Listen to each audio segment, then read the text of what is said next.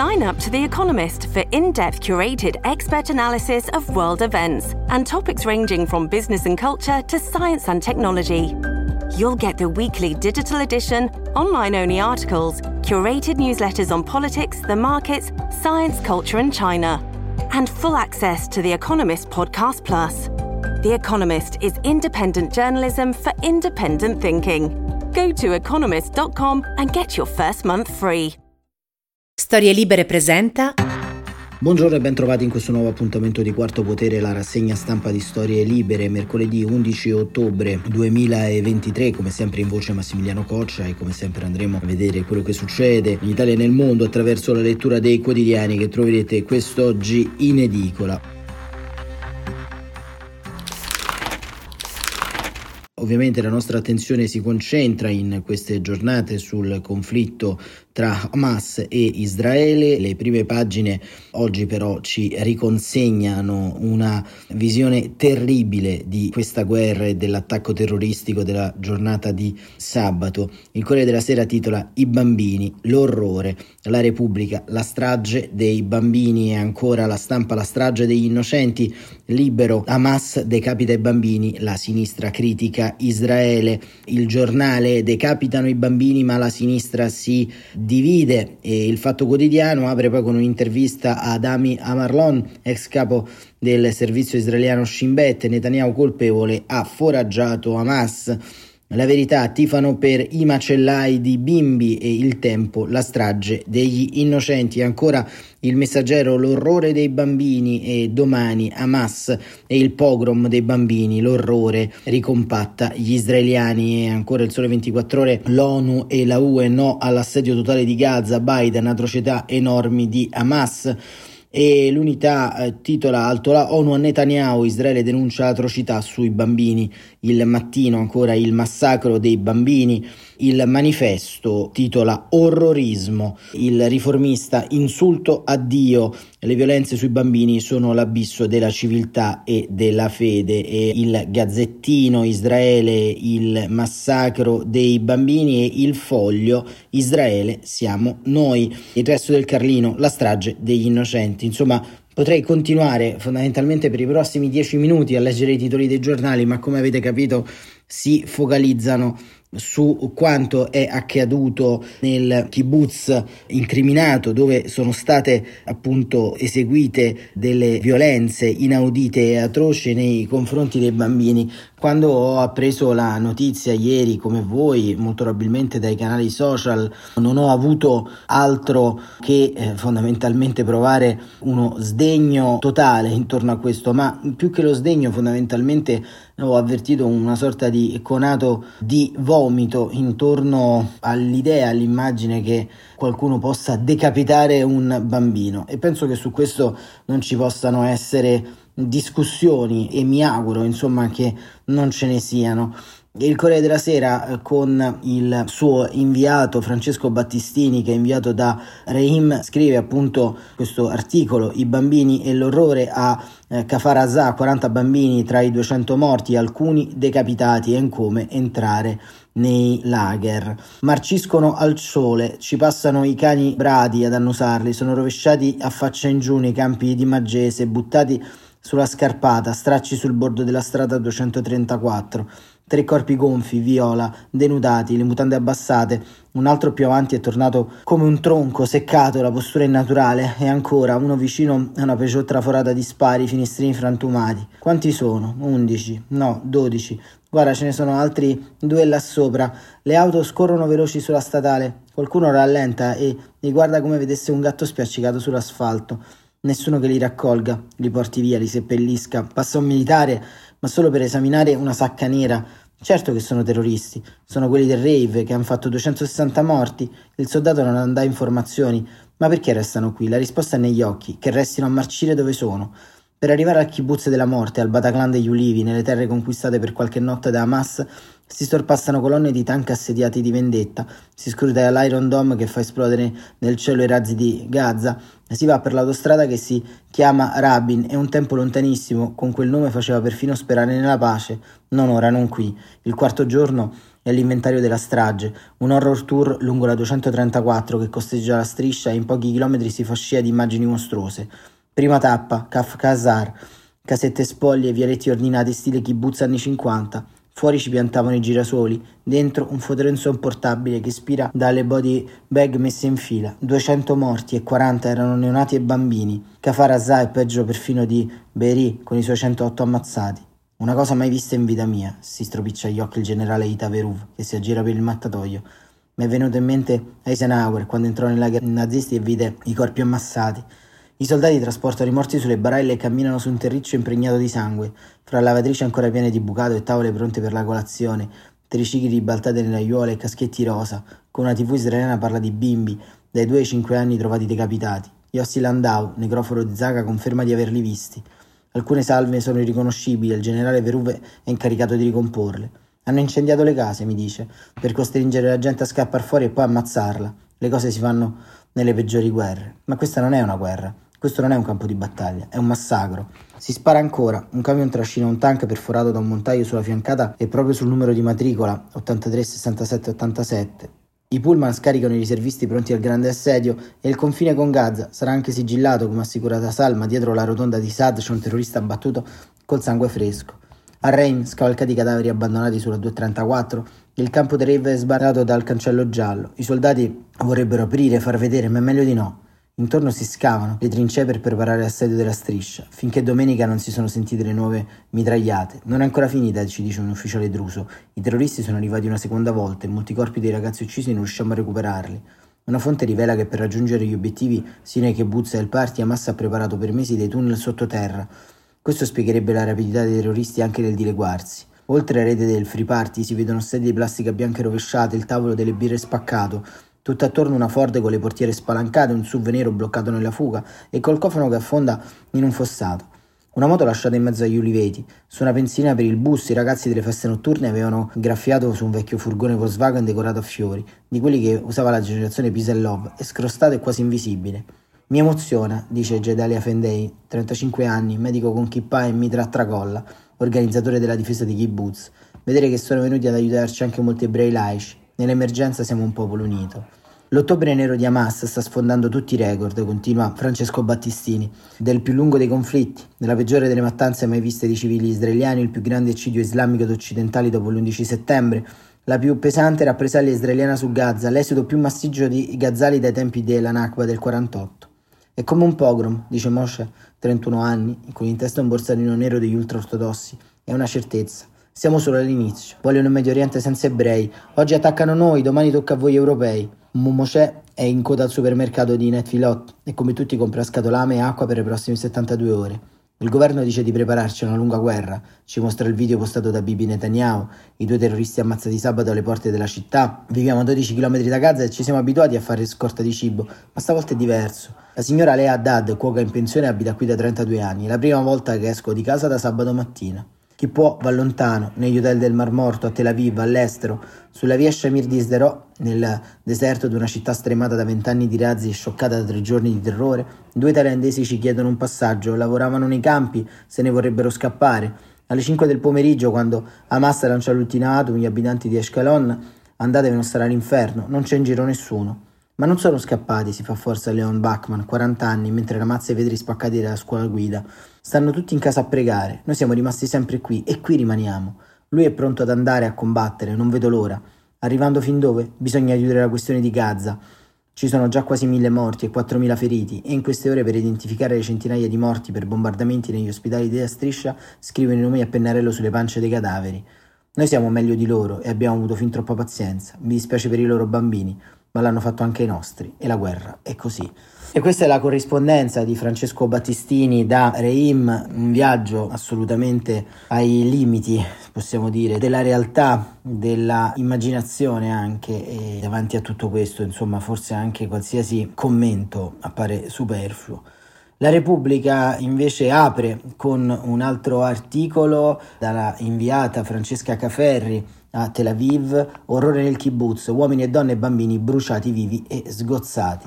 Chi ci abitava e sopravvissuto lo chiama il nostro piccolo angolo di paradiso, scrive Caferri. Quel che è certo è che da ieri Kefer sarà ricordato come l'inferno. Kefer è un kibbutz a due chilometri dalla striscia di Gaza, una delle più vicine della striscia fra le 22 comunità di confine attaccate sabato mattina dai miliziani di Hamas. Ieri l'esercito israeliano ha portato un ristretto gruppo di giornalisti sul posto. Quel che è emerso è un racconto dell'orrore, che fa pensare a Busha, la cittadina alle porte di Kiev diventata simbolo dei massacri della guerra in Ucraina. Intere famiglie uccise, molte ancora mentre si trovano nei loro letti, abitazioni bruciate per costringere chi si nascondeva all'interno ad uscire, corpi di donne e di bambini e di anziani massacrati, alcuni sgozzati o decapitati mentre si nascondevano o mentre cercavano di scappare, in una terribile replica dei metodi più brutali messi in atto dall'ISIS in Siria e in Iraq. Fra coloro che sono stati uccisi in questa maniera, secondo la TV israeliana AI24, ci sono dei bambini, è sicuramente la scena peggiore fra quelle già orribili che in questi giorni stanno emergendo via via che i militari israeliani riprendono pieno possesso dell'area degli scontri. Una ferocia mai vista nella Shoah, dice il premier Benjamin Netanyahu, e anche un cronista di solito tagliente come Anshel Pfiffer Suarez non riesce a trattenersi e definisce un massacro di ebrei come non si vedeva dalla seconda guerra mondiale. Le forze armate israeliane, IDF, non hanno voluto confermare la notizia delle decapitazioni dei bambini, ma hanno invece confermato che diverse persone sono state sgozzate prima in maniera ufficiosa, poi affidandosi alle parole del ministro della difesa Yoav Gallant.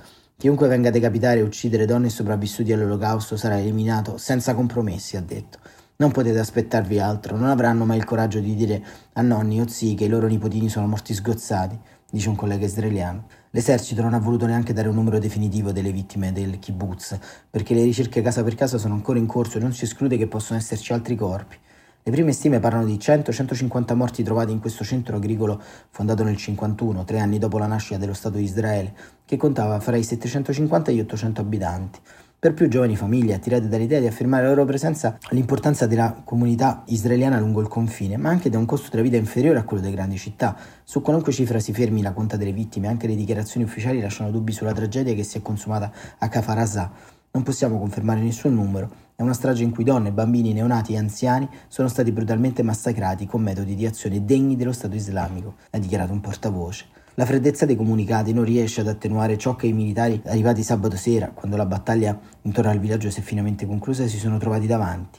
E neanche ciò che ha visto chi è arrivato dopo di loro con il compito di ricomporre e portare via i resti delle vittime. Sono crollato quando mi sono trovato davanti i cadaveri di due bambini piccoli. Non avevo mai visto nulla di peggio, ha detto un ufficiale di 24 anni, Omer Barak, ai giornalisti dell'AFP ammessi nel kibbutz.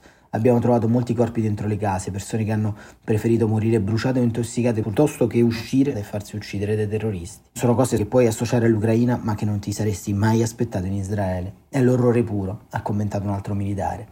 Le immagini diffuse dalle televisioni e dalle agenzie di stampa mostrano che nelle strade sono rimaste ancora decine di cadaveri degli uomini di Hamas. È la prova di un'infiltrazione massiccia che non ha lasciato scampo alle vittime. Per completare il massacro ne sono arrivati più di 70 c'è chi è riuscito a salvarsi, è vivo per fortuna, magari perché la sua casa è in una strada secondaria o perché qualcun altro è morto per proteggerlo. Nel caso della coppia che ha rinchiuso i suoi gemelli di meno di un anno nella stanza protetta della casa ed è rimasta fuori per attirare su di sé l'attenzione dei terroristi.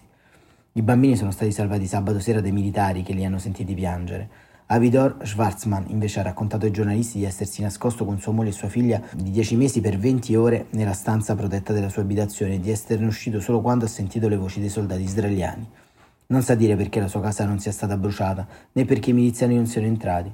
Può raccontare solo quello che è accaduto quando ha aperto la porta. Ci siamo trovati davanti all'inferno, c'erano corpi ovunque, il nostro pezzo di paradiso era andato a fuoco. Intorno c'era solo sangue.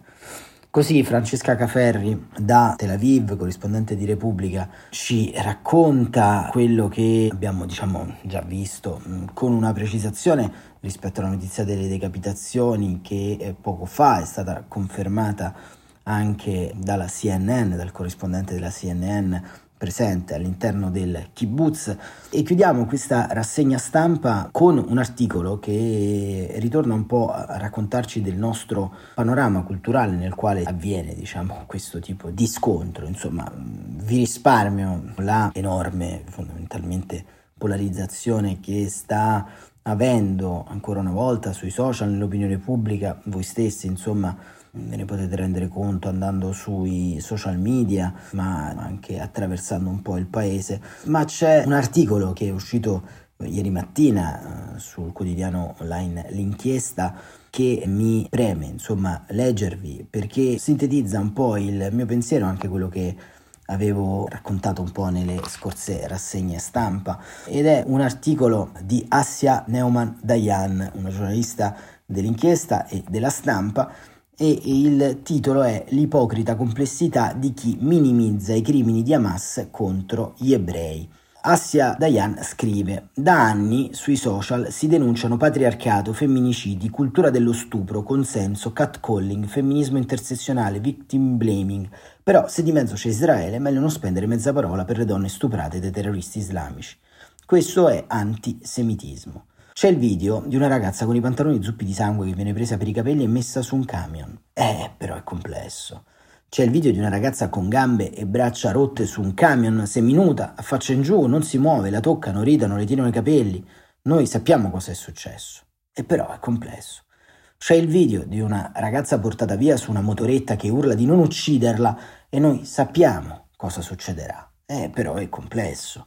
C'è una ragazza che ha scritto che sua nonna è stata ammazzata in casa, lo ha scoperto perché chi l'ha ammazzata è entrato nel profilo Facebook della nonna e ha caricato le foto dell'omicidio. Eh, però è complesso. C'è il video di un bambino israeliano che non avrà più di 8 anni che viene umiliato e abusato dai suoi coetanei palestinesi. Eh, però è complesso. Ci sono quasi 300 morti a un festival musicale. Chi era lì racconta che le ragazze venivano stuprate vicino ai cadaveri dei loro amici, poi alcune le ammazzavano, altre le hanno lasciate vive. E cosa sia peggio io non lo so e non lo sa nessuno, eh, però è complesso. E però è Israele. Israele è un buco e tutti noi che abbiamo la famiglia che vive là conosciamo almeno una persona a cui è morto un amico o un parente negli ultimi due giorni. Questa guerra non è lo Yom Kippur, non assomiglia a niente di quello che è stata la storia di Israele fino ad oggi e non finirà bene. Non starò qui a fare analisi geopolitiche perché al contrario di Twitter non ne sono in grado, ma quello che so è che quello che mi diceva mia nonna non finirà mai e non finirà mai perché la religione non finisce, da una parte e dall'altra. Ho visto la gente chiedersi come sia stata possibile l'ascesa di Adolf Hitler e ho visto che se lo domandavano proprio mentre scandivano la parola complessità sotto le foto di ragazze morte. E sono anche piuttosto certa che oggi qualcuno Hitler lo inviterebbe in uno studio televisivo perché è importante esercitare il contraddittorio, il pluralismo, la complessità. Che cos'è l'antisemitismo? scrive Dayan. Nessuno pare essere più in grado di rispondere, perché se tutto è diventato fascismo, contemporaneamente niente più è antisemitismo sarà che è complesso. Stiamo assistendo a questa grave epidemia di dissonanza cognitiva o malafede, dove davanti a uno stupro, davanti a estremisti religiosi, davanti a bambini rapiti, davanti all'Iran che festeggia, ci sono queste persone che insomma sì è grave, però Israele, poteva pure pensarci prima. Le stesse persone che si percepiscono sempre divulgatrici e Golda Meir un giorno sì e l'altro pure trovano il tempo tra la promozione di un podcast e l'altro di parlarci di patriarcato, femminicidi, cultura dello stupro, consenso, catcalling, femminismo intersezionale, victim blaming. E però se c'è mezzo in Israele non sono mica sicura che sia il caso di dire mezza parola per queste donne. Metti che poi qualcuno si risente, metti che il podcast poi va male, metti che avere un'idea si riveli pericoloso. Non avevo mai visto qualcosa fare veramente il giro come quelle ragazze e quei ragazzi con lo striscione Queers for Palestine. E io spero per loro che non scoprano mai cosa fa Hamas alle donne se gli fai notare che hanno sbagliato pronome. In tutti questi anni non era mai capitato che nonostante video di stupri, esecuzioni, ragazzi ammazzati con una vanga spaccata in testa o decapitati, bambini rapiti, anziani rastrellati, corpi morti portati in giro per le strade venisse detto in maniera così disinvolta, eh, però è complesso. Anzi no, è già successo con l'Ucraina. Non avevo mai visto la celebrazione di un massacro in giro per il mondo con così tanti applausi in piazza e da casa, lettere commosse di studenti di Harvard, silenzi di opportunità. Non avrei mai pensato che davanti alle prove di crimini di guerra, prove documentate in diretta, ci fosse gente che dice che alla fine bisogna capire che ci sono dei pregressi. La verità non è mai complessa, scrive Diana. La verità è che le vittime di Hamas sono gli israeliani e sono i palestinesi. Hamas è un'organizzazione terroristica, non è resistenza, non è un movimento di liberazione, non è un gruppo estremista, non rappresenta i palestinesi tutti. Mio fratello, in questo momento, tra le sirene e le bombe, conclude Assia Dayan, è molto più spiritoso di me. Aveva preso parte alle manifestazioni contro il governo Netanyahu portandosi in piazza un sofà, realizzando così il sogno della rivoluzione dal divano. È questa l'unica idea che avrei voluto avere io, in modo da dare la definitiva risposta a chi dice eh, è facile parlare dal salotto. Sì, è facile, ma mai quanto parlare di complessità. Mio fratello ha due figli, il più grande ha circa l'età del mio. L'unico problema attuale di mio figlio è quello di giocare o meno titolare in una squadra di calcio, mentre il problema del figlio di mio fratello è sopravvivere. Chissà se i bambini ne capiscono la complessità.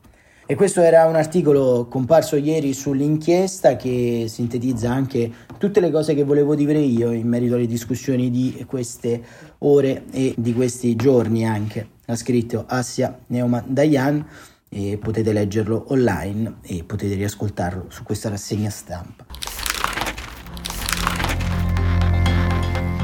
Grazie davvero per essere stati con noi, ci sentiamo domani mattina alle 7.45.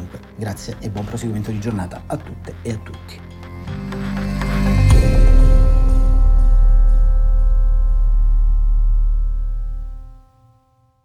Una produzione storielibere.fm di Gianandrea Cerone e Rossana De Michele. Coordinamento editoriale Guido Guenci.